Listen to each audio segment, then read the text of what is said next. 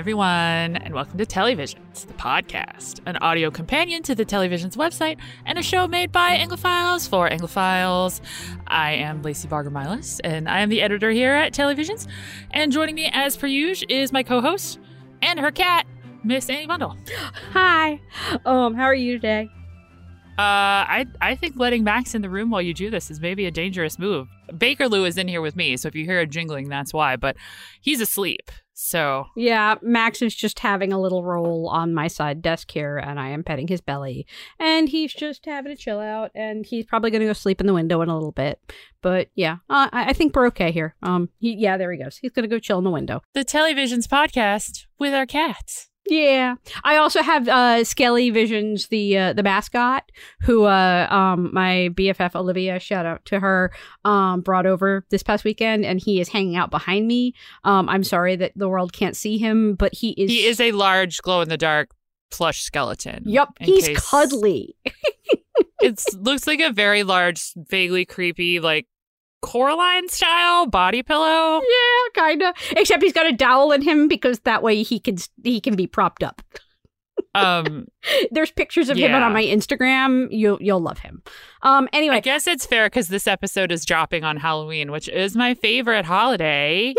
um, happy Halloween, everybody! I will be going to the office dressed as the Thirteenth Doctor because my brand is my brand. Although my hair is not really blonde enough for Jodie Whittaker, but we're just gonna pretend. I don't want to wear a wig this year. Okay. Um I am I am debating I have a blue wig and I'm debating between like several different anime characters or just being sad, you know, cuz that sad doesn't require Well, anything there's but that, there's that Pixar that Pixar Yeah, that, no, that's what I mean. Sad. emotion show. I never Yeah. actually saw that movie or show or whatever it was. Anyway, um, we're doing great. Uh, we actually like returned to the office this week a little bit.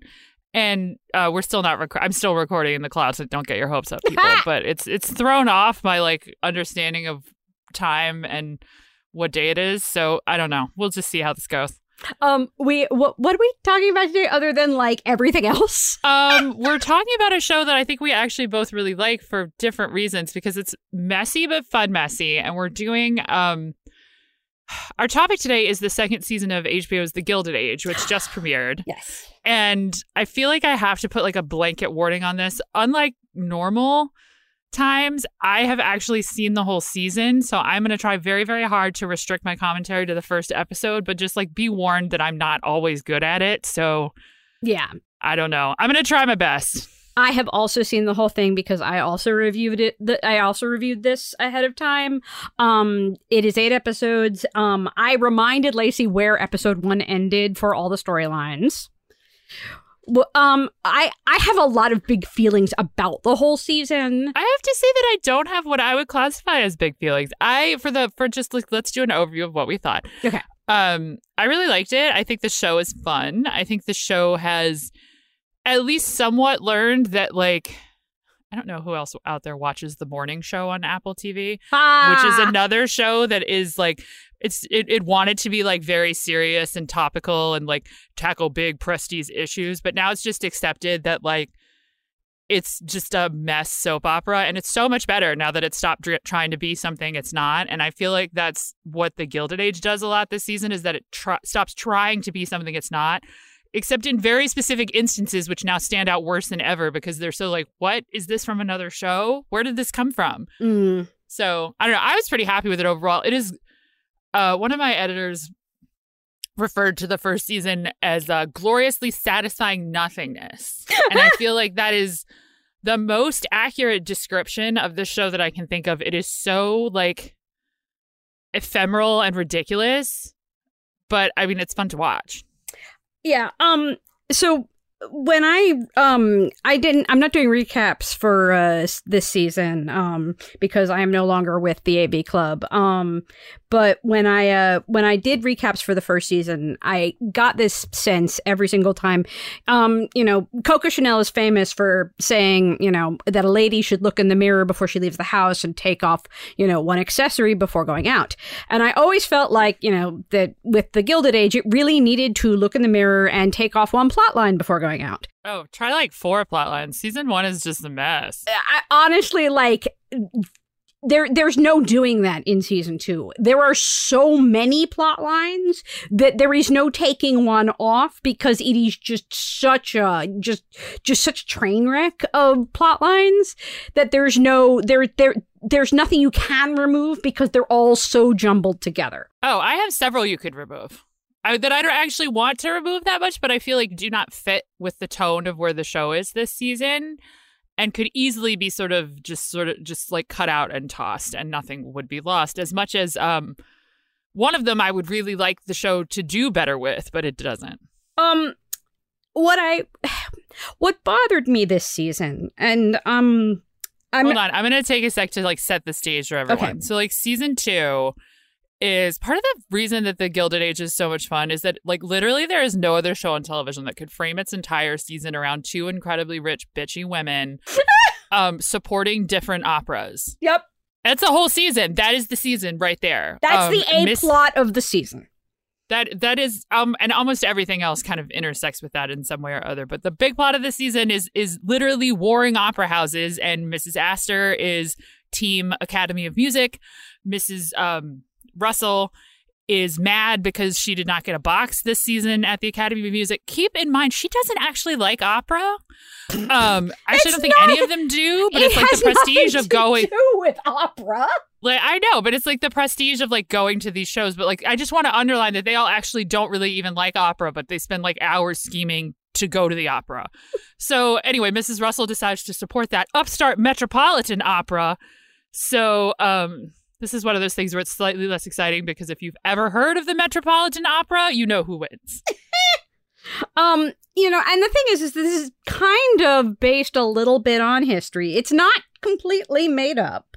Um, this actually was something of a thing that happened during the Gilded Age, where um the the the the the not train robber barons, but these these people who came in who now whose names now grace banks like Chase and and so forth. JP Morgan, that kind of thing. They yeah. are men who were not like um uh, they did not come from wealthy families. They made their money in industry. Yeah. Is the best way to frame it. They really did come in and were rejected by the 400, as they were known, which was the old families of New York. And they really did start these upstart places like the Metropolitan Opera. Now, the Metropolitan Opera, for the record, this story is is kind of fictionalized. The Metropolitan Opera doesn't actually have boxes, um, so this fight over boxes isn't real.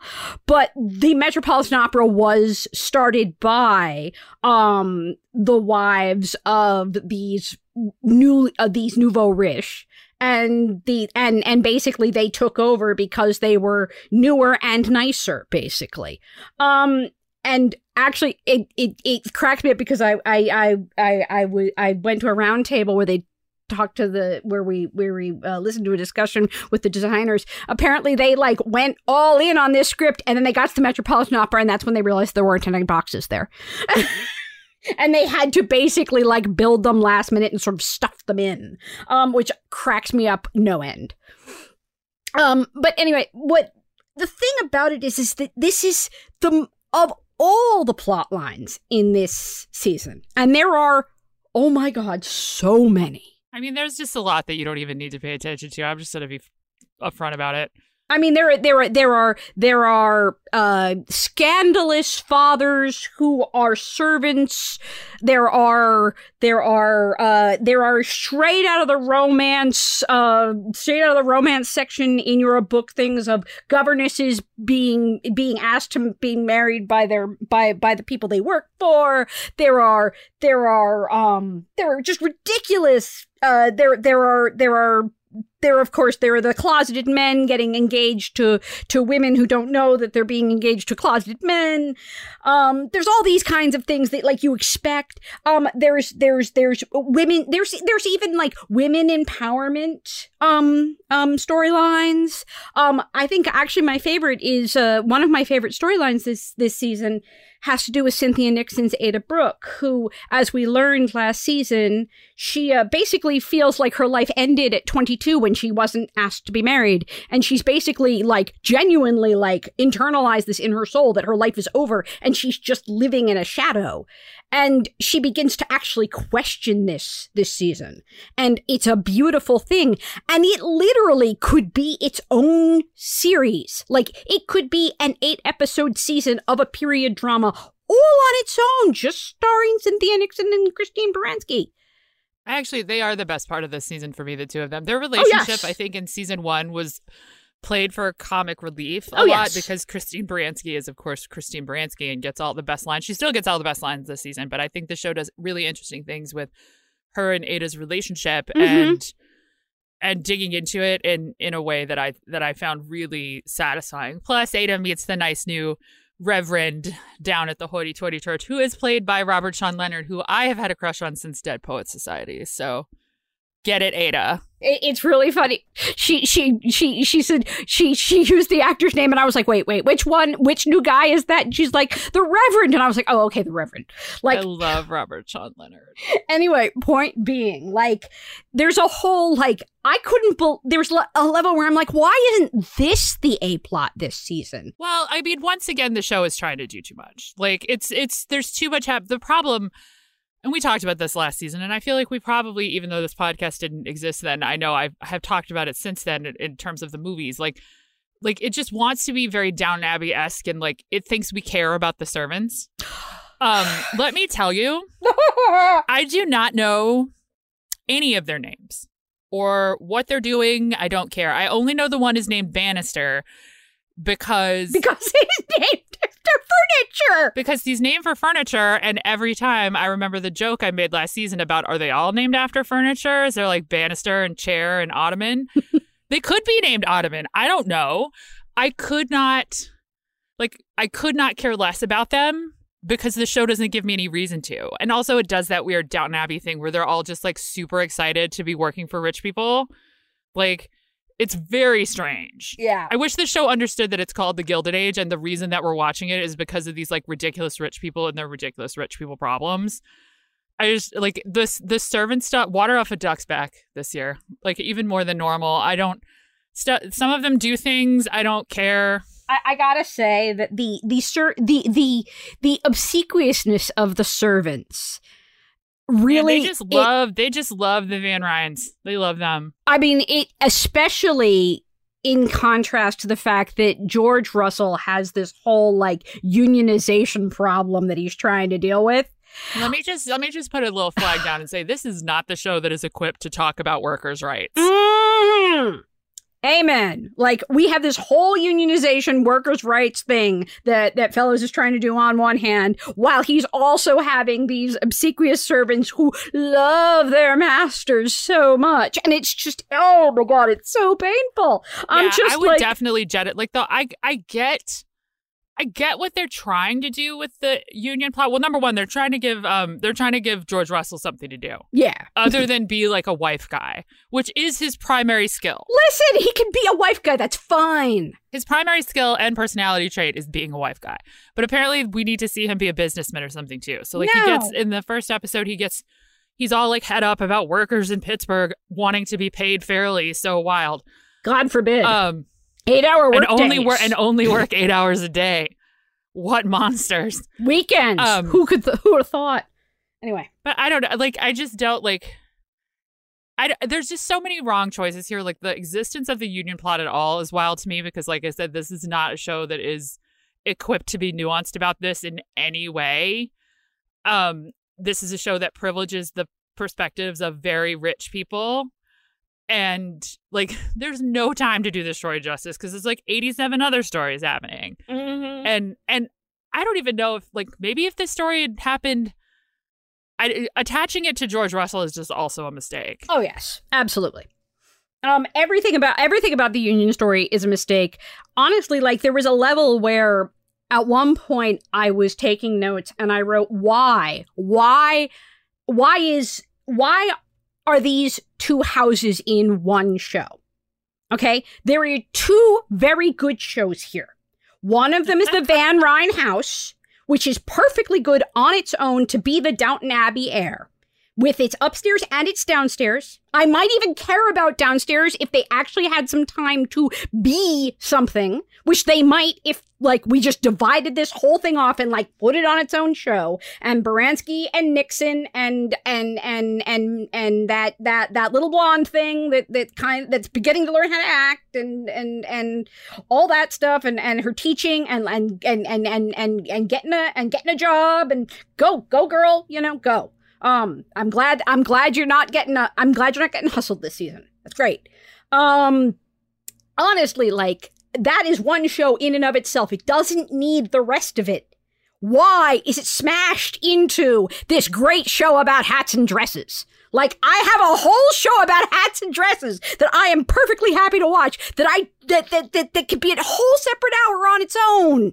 And I don't need servants in that show, and I don't need unions in that show. I just need Carrie Coon to walk out in that gold lame, and I need her to go to Newport and dude, that Newport dress, it, that that is a recycled dress from last year. She wears the same dress to Newport every time. I think. um, what I was going to say was, I think I think it worked a little better in season one because season one very deliberately sort of set its main plot around like the like the twin kind of Yes, two houses alike in dignity. Yes. Well, no, I was going to say not even the houses, like specifically Agnes and Bertha. Mm, yes. Like and and the conflict between them is is very much like this the linchpin around which they build most of the rest of the series. In season 2, they barely interact. Yeah. Which makes the which makes which is unfortunate because I mean, I'll watch Christine Baranski and Carrie Coon like argue at each other all day. But like now they're in very different very separate plot lines and it feels less cohesive. Like Agnes isn't going to Newport. No. And honestly, like all it feels like is that they are detracting from each other when when I'm watching Cynthia Nixon and and Christine Baranski and and and they're and they're and they're trying to figure out how to be sisters together and also be equals but also not be equals and and and and and and their love for each other and and and everything that they go through this season that's all I want to watch. I don't want to go back to Bertha and her hats right now.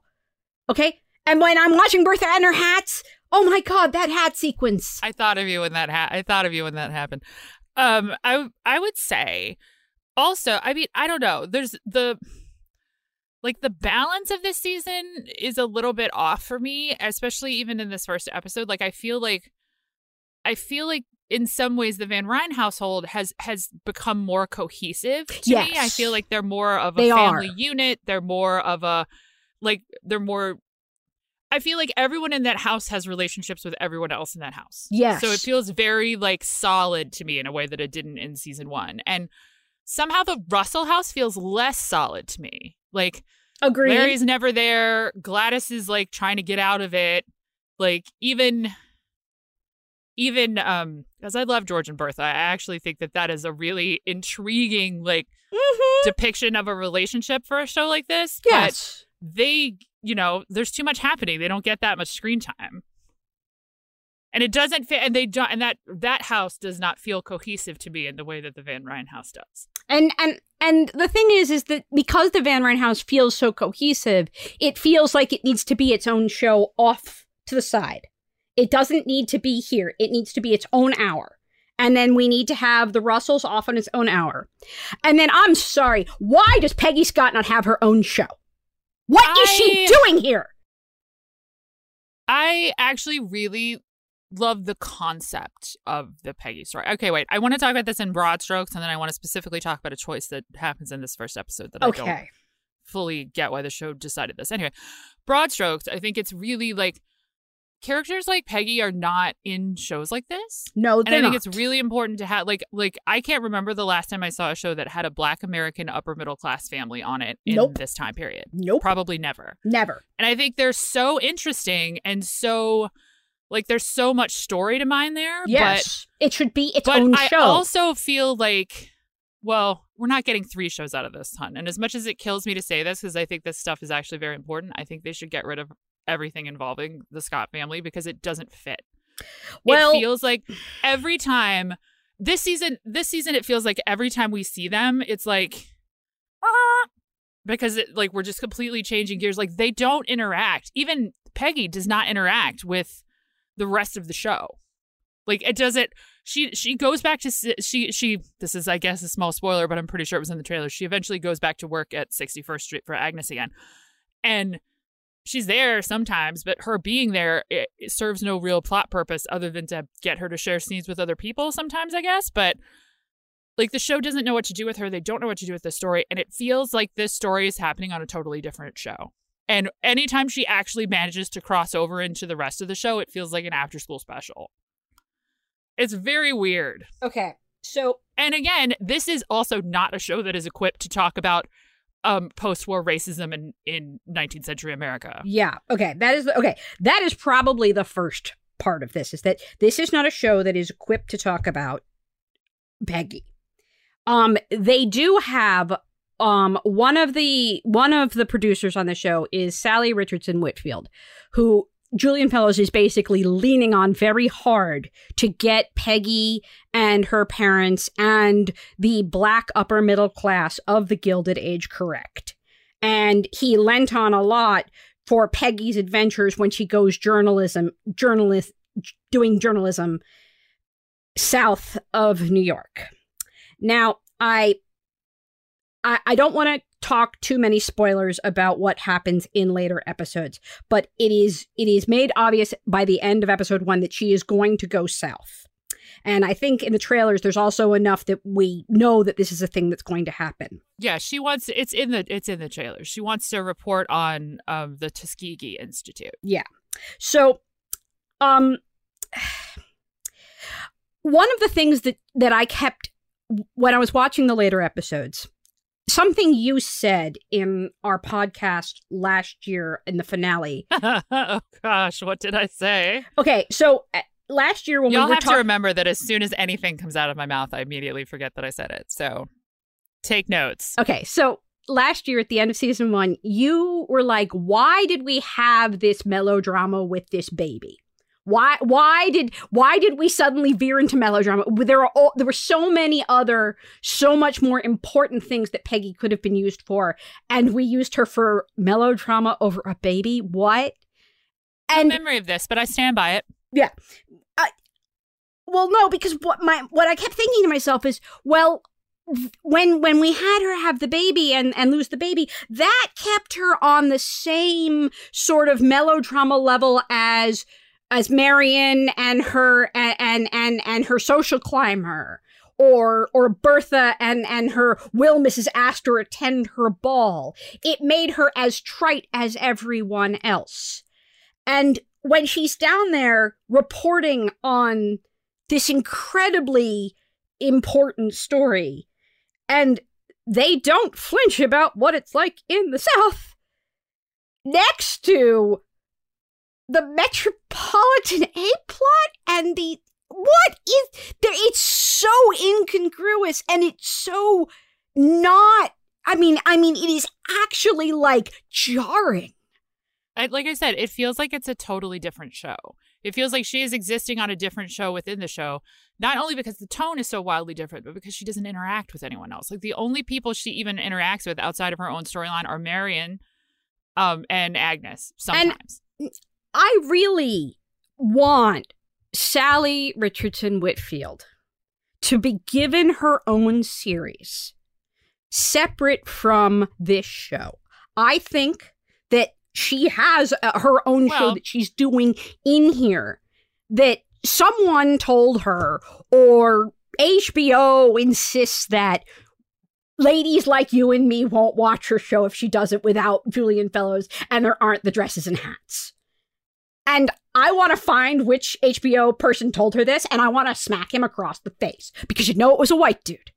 Because no, um, I would just I would just say that I think I would watch it. um, we're not going to get three different shows out of the Gilded Age, so I would like to at least focus on how do we make the current show we have better. And I'm sorry, Okay. I think this plot has to go. Like I just I do. It, not that it's not important, and not that it's not good in its way, but it does not fit with the rest of the show, and it's really like it's really jarring. If I had to split this show, I would rather have Julian Fellowes focus on his two houses of white people and his ridiculous crew of servants that don't need to be there. I'd And also let- get rid of some of the servants. Let's. I'm equal opportunity here. Okay, we can cut all the servants and let him keep his two houses of rich people, his old New York and his new New York, and let Salli Richardson Whitfield take her black middle class and have her own show. Because that really, Peggy Scott deserves her own show. That period, that timeline, that history deserves to be told, and it doesn't deserve to be interrupted by dresses and hats in the Metropolitan Opera. Um, I think I would also like. I I said I wanted to talk about it in broad strokes, and then specifically, I would also like to. This is where I'm going to tell you a really big spoiler. So if you haven't finished the first episode, like hit skip forward. Okay, all right. I, I actually want to know what your what your turning point is in, in episode one because I think I know, but I want to make sure. Um. Well, I just want to talk about the baby. Oh, okay, cool. Yes, you are talking about what I think you are. Okay, cool. Anyway, Um, Continue. and I want to talk about we went through all of that stuff last season, and then season two just opens with the revelation that Peggy's son, um, who was uh, you know, her long lost baby that was given away to another couple in Philadelphia, died of scarlet fever. Yep. Like right before she gets there to find him, poof. and I'm just like, what? Yep. This is how you get out of it? Yup. It was that was weird. Right? Like I, I, it really felt like oh, we didn't actually want to give her a baby. We just wanted to like. We just wanted the idea of a baby. yeah, and it really, yeah, I mean, it would be it would be one thing, like at least the show tries to in in episodes to come, like sort of suggest that Peggy's like rededication to her journalism and changing the world, um, to help Black people better sort of navigate it, is because she lost her child, but um, it doesn't really do that very well, and and it, there's hints that it's like makes a real crack in her parents' marriage and like all this other stuff but like it like the show doesn't have time to do this in the depth that it deserves it doesn't have time to do it the way it needs to, which is why, if there is any plot here that truly deserves its own hour, that is it. I mean we're not going to get that i'm just trying i'm just trying to be like the solution here to fix the show is not give that its own show because that will not happen Well, that's the thing is, I think okay, if if we are talking in my fantasy world, that is what I want. i mean julian fellow like didn't we all watch the season of downton abbey where rose dated a jazz singer julian Ugh. fellowes should not touch this material Well, no, that's why I'm saying like sh- that's why it should be separated off completely and given to the the woman who he is actually the woman who is actually telling this story under him, who he is 100% relying on is this woman Salli Richardson Whitfield, who is actually the one who knows this material, who's actually the one who's the expert in gilded age middle class black upper class black life from this time period. Okay, like she's the one who's working on, she's the executive producer on the show who is driving this story. She's the one who deserves to have this show, to be given it, and to be allowed, like, call him an executive producer, have him hand her wads of money, but she's the one who should be running it when it's given, if and when it's given its own show. And I would prefer that as much as I feel like the Van Rhijns at this point, that Van Rhijn household is at this point so cohesive, it could easily just be picked up and put over there and have its own hour. Like it really is just so self-contained in this season that it really does feel like it could just easily be pulled out, like like the boxes in the Met. but honestly, it does.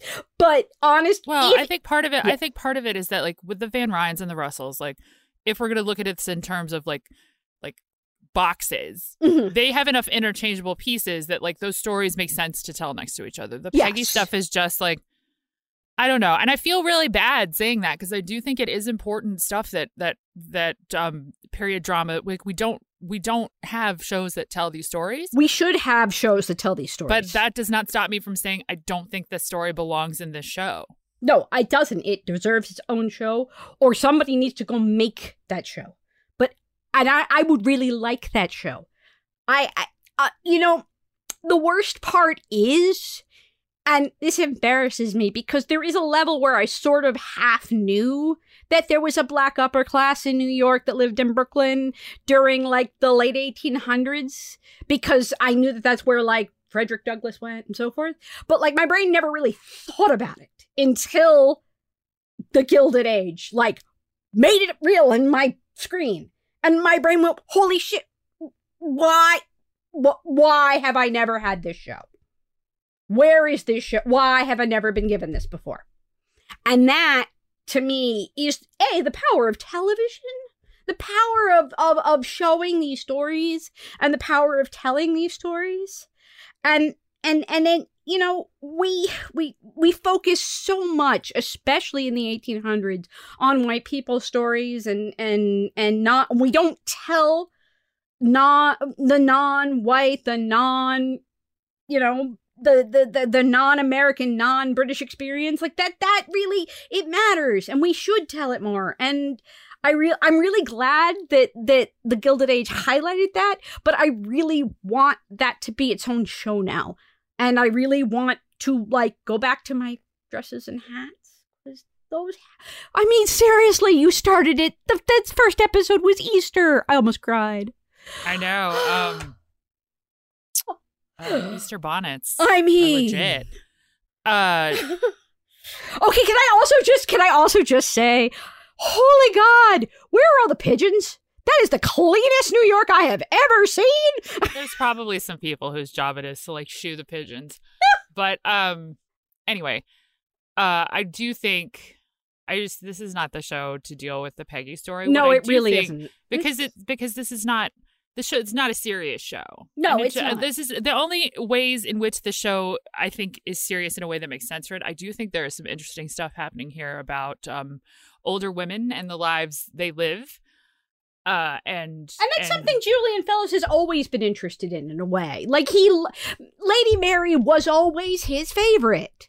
You know, he always, you know, there's a reason that Maggie Smith has always been his heroine. Is it maggie smith should be everyone's heroine but True. um like I do, I do love a lot of the stuff that they do with Ada and Agnes and, and even Bertha this season. Although Bertha is weirdly like not toned down, but I feel like the show doesn't necessarily dig into why she wants all those things as much as the first season did. It's just Mhm. sort of like taken as read that she wants them. Yeah. Um, I would like to know your thoughts on uh Marion this season because I will I will be straight up. I hated Marion in the first season. I don't really like Marion now, but I don't hate her anymore. Um, I think I think she got some acting lessons.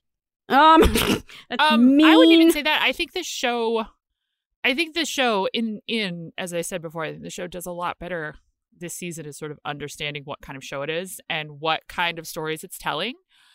Um, and I think I think it stops relying so much on Marion to be like the audience's window, and therefore she's allowed to do and want things in a way she wasn't before, and she's much less of a cipher. I still think she's often very annoying um but less so than the first season although i gotta tell you i could be less interested in her love life Um, honestly, the thing about Marion and Gladys, and even like um Mrs. Astor's daughter, is that they all feel very underbaked. well yeah like gladys's entire personality is she wants to get away from her mom Yeah. Although i can't although if my mom was bertha russell i don't i don't know that that i would i feel i feel for her is what i'm saying I, I, I in this okay, i- in it's the flip side of fellowes caring so much about the older women and telling the stories of the older women in this time period and in in his shows in general is that he never really has all that much interest in the young. And he just sort of to him they're unfinished. And you really do feel that especially in this show because there are so many freaking characters that the young a ones lot the young ones are all sort of left as faint sketches of who they might become someday. What's weird for me is that even though there's definitely more characters than last season, I found it easier to keep track of them all this season. And I don't Hmm. know if that's because they're simply like grouped together more logically or if Yes, that. It, no, no, if- it's that. It's 100% that. He groups them better and he because uh, because as I take notes, um there was actually a moment where I was like I really wish I was recapping this season because it is so much better managed in terms of scenes and in terms of how it's put together. Because one of the things that when i when i recap season 1 is that a lot of times when when you recap a show you have to kind of like smush the parts together to make them make sense like um world on fire is a perfect example of this. Like, you have to put all of the Manchesters together. You have to put all of the Egypt together. You have to put all of the right in order to make in order to make a linear read for the for the for the reader. Right? You can't you can't just okay, and then this happens, and then this happens, and then we jump back, and then we jump back, and then we jump back, and we jump back. That won't that that just confuses the reader, right? And I did a lot of that in season one. Here, everything feels of a piece, and each part leads to the next part and I loved that. Um, I think it's also actually makes it really easy to tune out the stuff you don't care about. Yes, that too. Um, because there were definitely moments uh in in this episode and, and certainly in episodes to come where the only reason I knew something was happening with the Mr. Russell uh, uh union storyline was I heard Patrick Page's voice. who plays his like man he plays his like valet or manservant or right hand person or I don't even I don't know what his job is, Patrick Page. Um, but he has a very distinctive. He played Hades in Hadestown. He has an extremely distinctive, like very low bass voice, and so I I'd be like, oh, we're back to that now because I like heard Patrick Page, and that was what made me like like look up kind of. But uh, like if he wasn't in the scene, I didn't notice. Yeah, it does. It does mean that you you focus. You can focus in and out much better too. Um, so the fact that there or are Nathan Lane's horrible accent, God love him. He is one of my favorite stage actors of all time. Like he is incredible. But My his God. southern accent sounds like he just wandered in from like a KFC commercial. I just I can't do it. I mean, seriously, that is a deplorable accent, and he's, It Like, and the thing is, is he's amazing. Like his, it, he deserves like so many more Tonys than he actually has. He's incredible. yeah, he really is. Um, and it's not. It, it, I- I don't. I don't know who thought to saddle him with that accent, but my God, it's atrocious. I mean, it's just. It is. It is something else atrocious. Um, Yeah, and Greg told me he's like, you should try to do his accent. I'm like, babe, I can't do that accent. Nobody can do that accent. I mean, seriously. Except maybe the guy playing like the Colonel in KFC commercials. I don't know. It's just really bad. No, no, no. I mean, seriously, Alton Brown's version of the KFC Colonel is better than Nathan Lane's accent, and that's saying something. Um, it is, it is bad. Um, and you know, the thing is, is that there's just so much, there's so much about this show that's good and entertaining that the things like that also sort of stick out as so Yeah, ludicrous yeah. and over the top ludicrous. But like that's the sort of secondary character that I think really works on the show though. Atrocious accent aside. Like like that's this like versus the servant level kind of character, I think we need more of kind of the supporting rich folks. Mm, I mean, yes. Ward Mc yeah, Ward McAllister was a real person, and he was very famously like Mrs. Astor's BFF and and all of this other stuff. But I think that if you want to have like a secondary level, like that's the level you should focus on, like the Ward McAllister level, and not Bannister. I would 100% agree with that. I think Ward McAllister's actually really interesting. I love that he's like basically is like, look, I'm gonna like sit here and see which one of y'all wins. And like I like that. Do you even know who like the the servants are like Bridget and Jack and if I say these names will that any of that register to you? I know who Jack is because he's the cute one, Okay, there. but like cute in a puppy way, like not cute in a in a Rufus Sewell way. okay. Um, uh, I know who Bannister is. Like I said, because I maybe Jack is like Ottoman in my head. I don't know.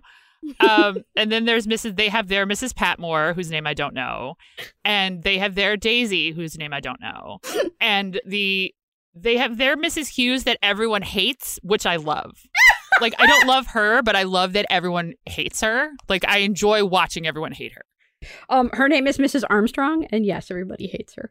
Um and I I yes. But I mean, that's what I just did there. That's like all you have to know about the show. You can just literally map these characters to their Downton counterparts and and just keep it moving. and I do have to say that it is one of the more unfortunate things is that the Russells don't map quite as easily.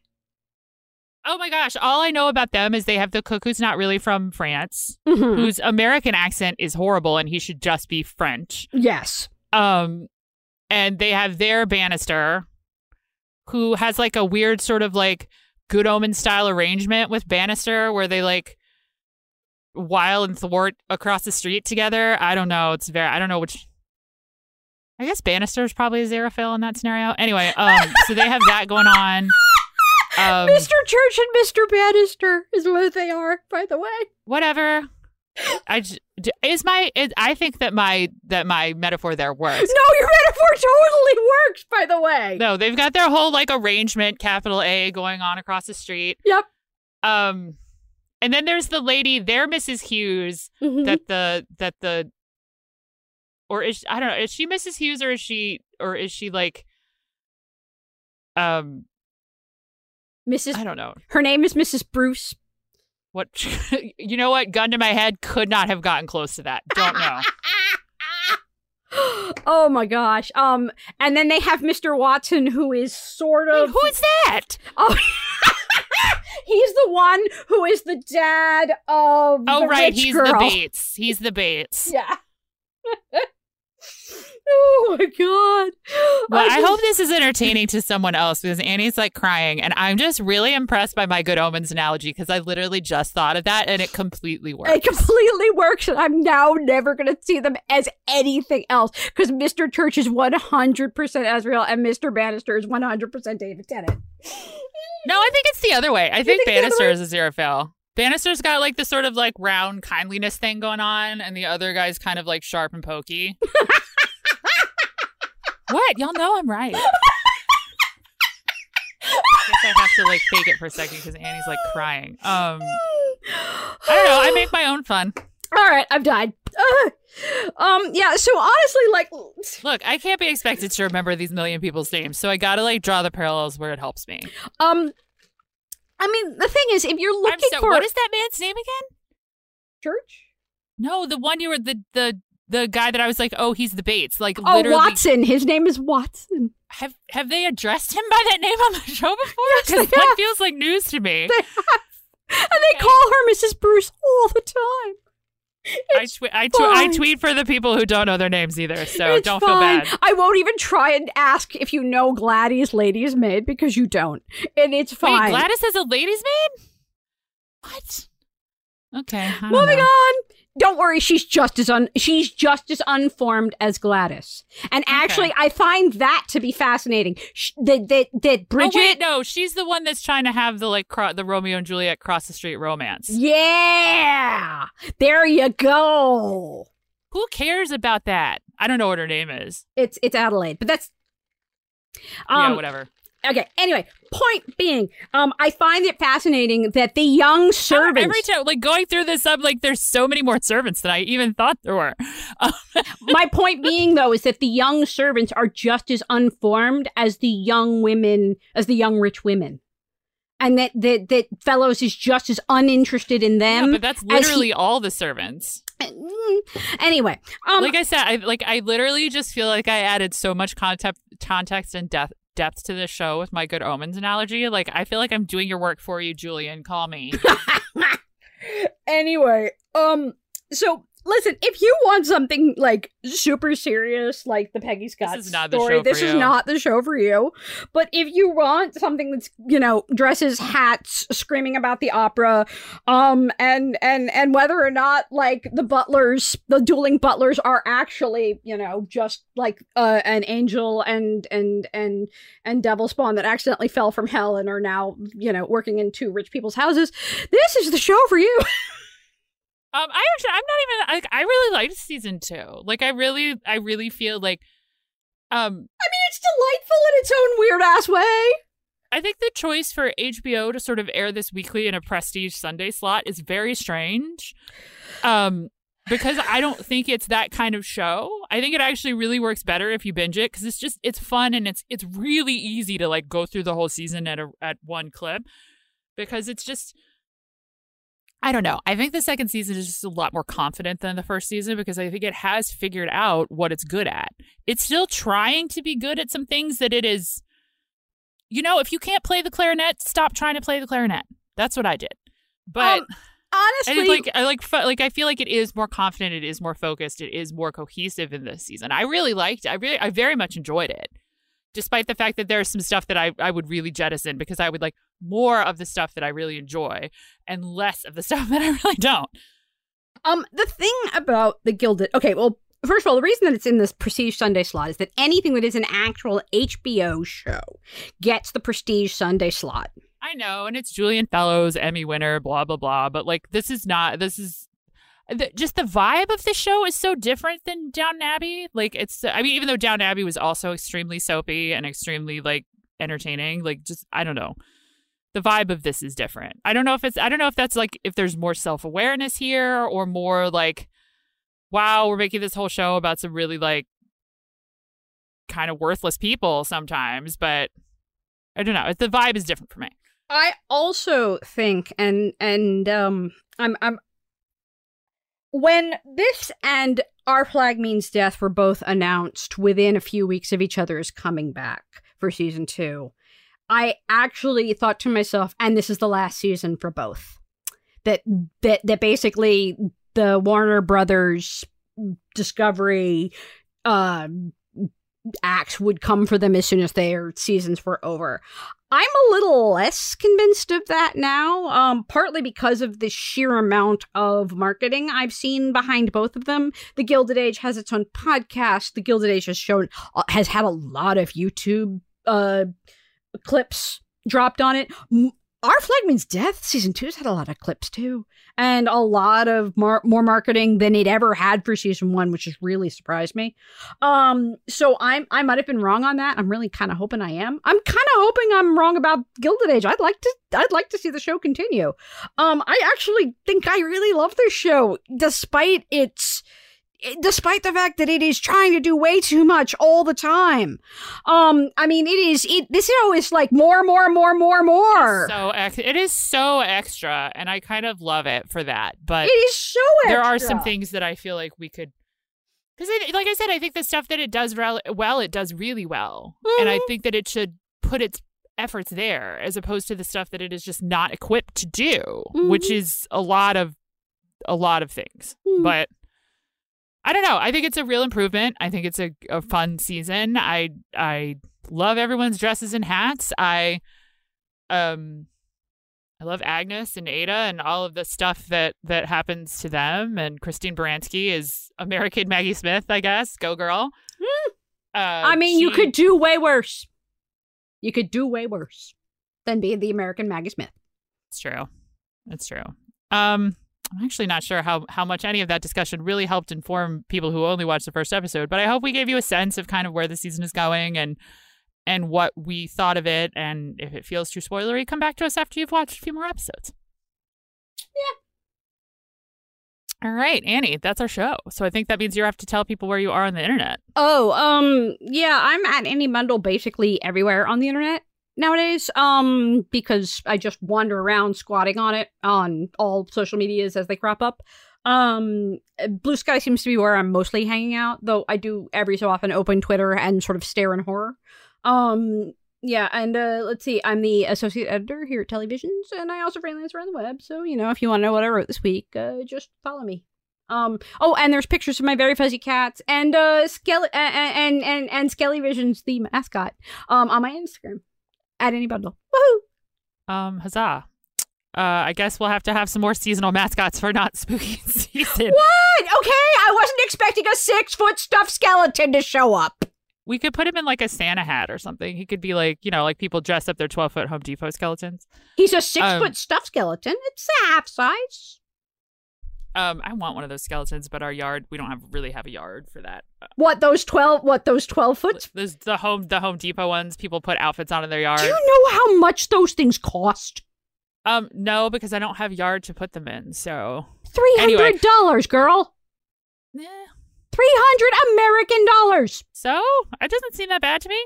Anyway, I don't have yard for it because we have a little tree in the tiny plot of land on our house, on our townhouse. So no giant skeleton for me. I bet our HOA probably would be mad at me if I did that anyhow. But anyway, um, consider this a happy Halloween from us to you. I hope everybody gets lots of candy and no tricks and has fun costumes. Uh, if you dress up any as anything like uh, British related, please send it to us or tweet at us or something because I just I want I'm always open to costume ideas and I love to see people loving my favorite holiday. If you dress up your cats. If you dress up your cats, we want them for Cat Corner. We are at televisions at WETA.org. Um Oh right, I am Lacy MB on Twitter and other social media. I'm still there, hanging down with it. Um, I don't know. I write stuff. I tweet about it. Go read it. Thank you.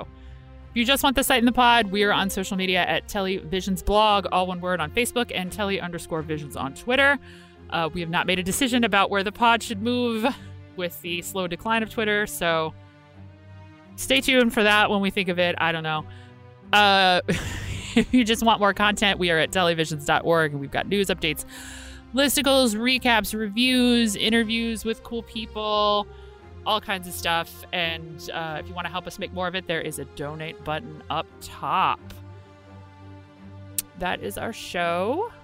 Oh, wait, I forgot to tell you that if you donate to us, uh, you can also get access to PBS Passport and watch all of the things that we are airing on Sunday nights early and some other exclusive fun stuff. I think the final season of Doc Martin just went up on Passport, and I know a lot of people are very into that. So check that out. Uh, enjoy the the crisp fall weather, the candy, the cider, all of the stuff that uh, happens as spooky season draws to a close. Go get your flu shots, your COVID boosters, any other fun things that you might uh, need to protect your health as we head into the colder months. And uh, be nice to a stranger. It'll make you feel better. Take care of yourselves, take care of each other. Thank you for listening as always. We appreciate each and every one of you, and uh, we will see you next week.